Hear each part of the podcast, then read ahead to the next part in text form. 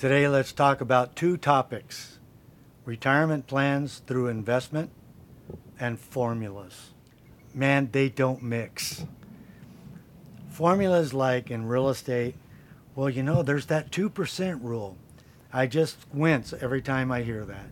There are, there are many other formulas about how much down payment and, you know, what kind of cash on cash return you need, all these different things about return. And I'll tell you the one thing that I've learned about formulas that is absolutely as reliable as death. And that is every formula I've ever seen has worked perfectly until the day it doesn't. And then you never get warning before the day it stops working. That's just the way things are. So you want to apply that, that principle to plans. We can all plan. And when you plan, you have to understand that plans usually don't survive time. In one form or another, flexibility has to be your greatest asset inside your plan. I remember in 2000, one of my clients bought two properties and they bought it with a set amount down. The closing statements and, and uh, all their paperwork wasn't even dry. They were walking out the door of my office asking when we were going to sell the properties they just bought. And I chuckled. I said, I don't know. Look in the crystal ball. It's as reliable as mine is. But I looked at the previous history. It was 2000. I said, You're probably talking at least five years. Who knows? We just have to revisit it every year and see what's happening.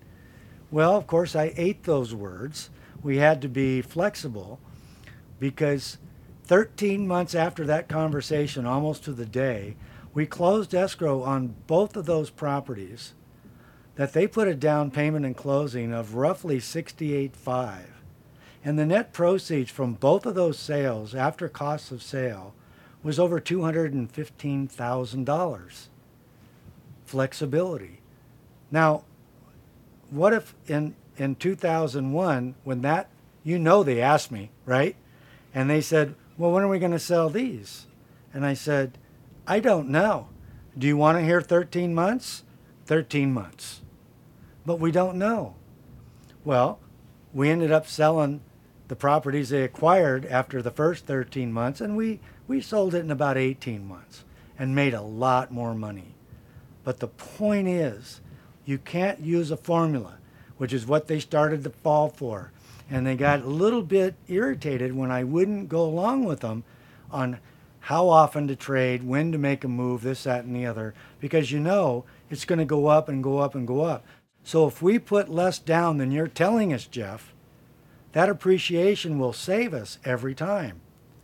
Well, I refused to do that.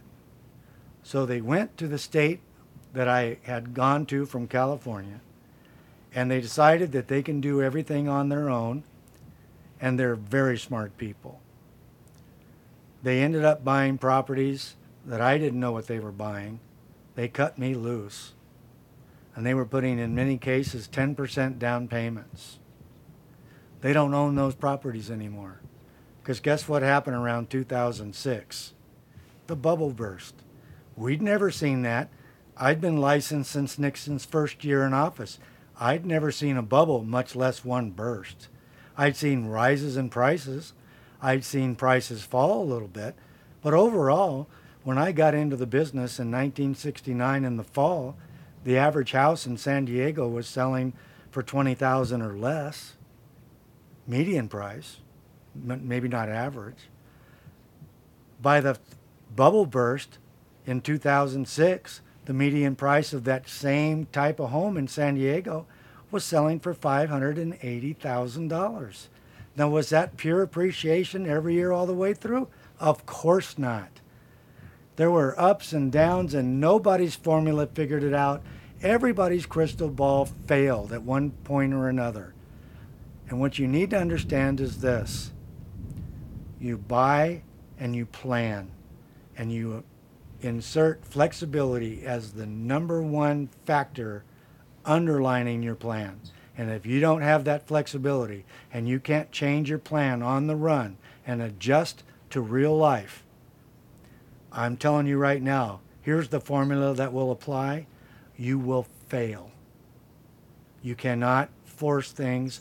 End of sentence. That discussion should never even be had. We'll see you next time.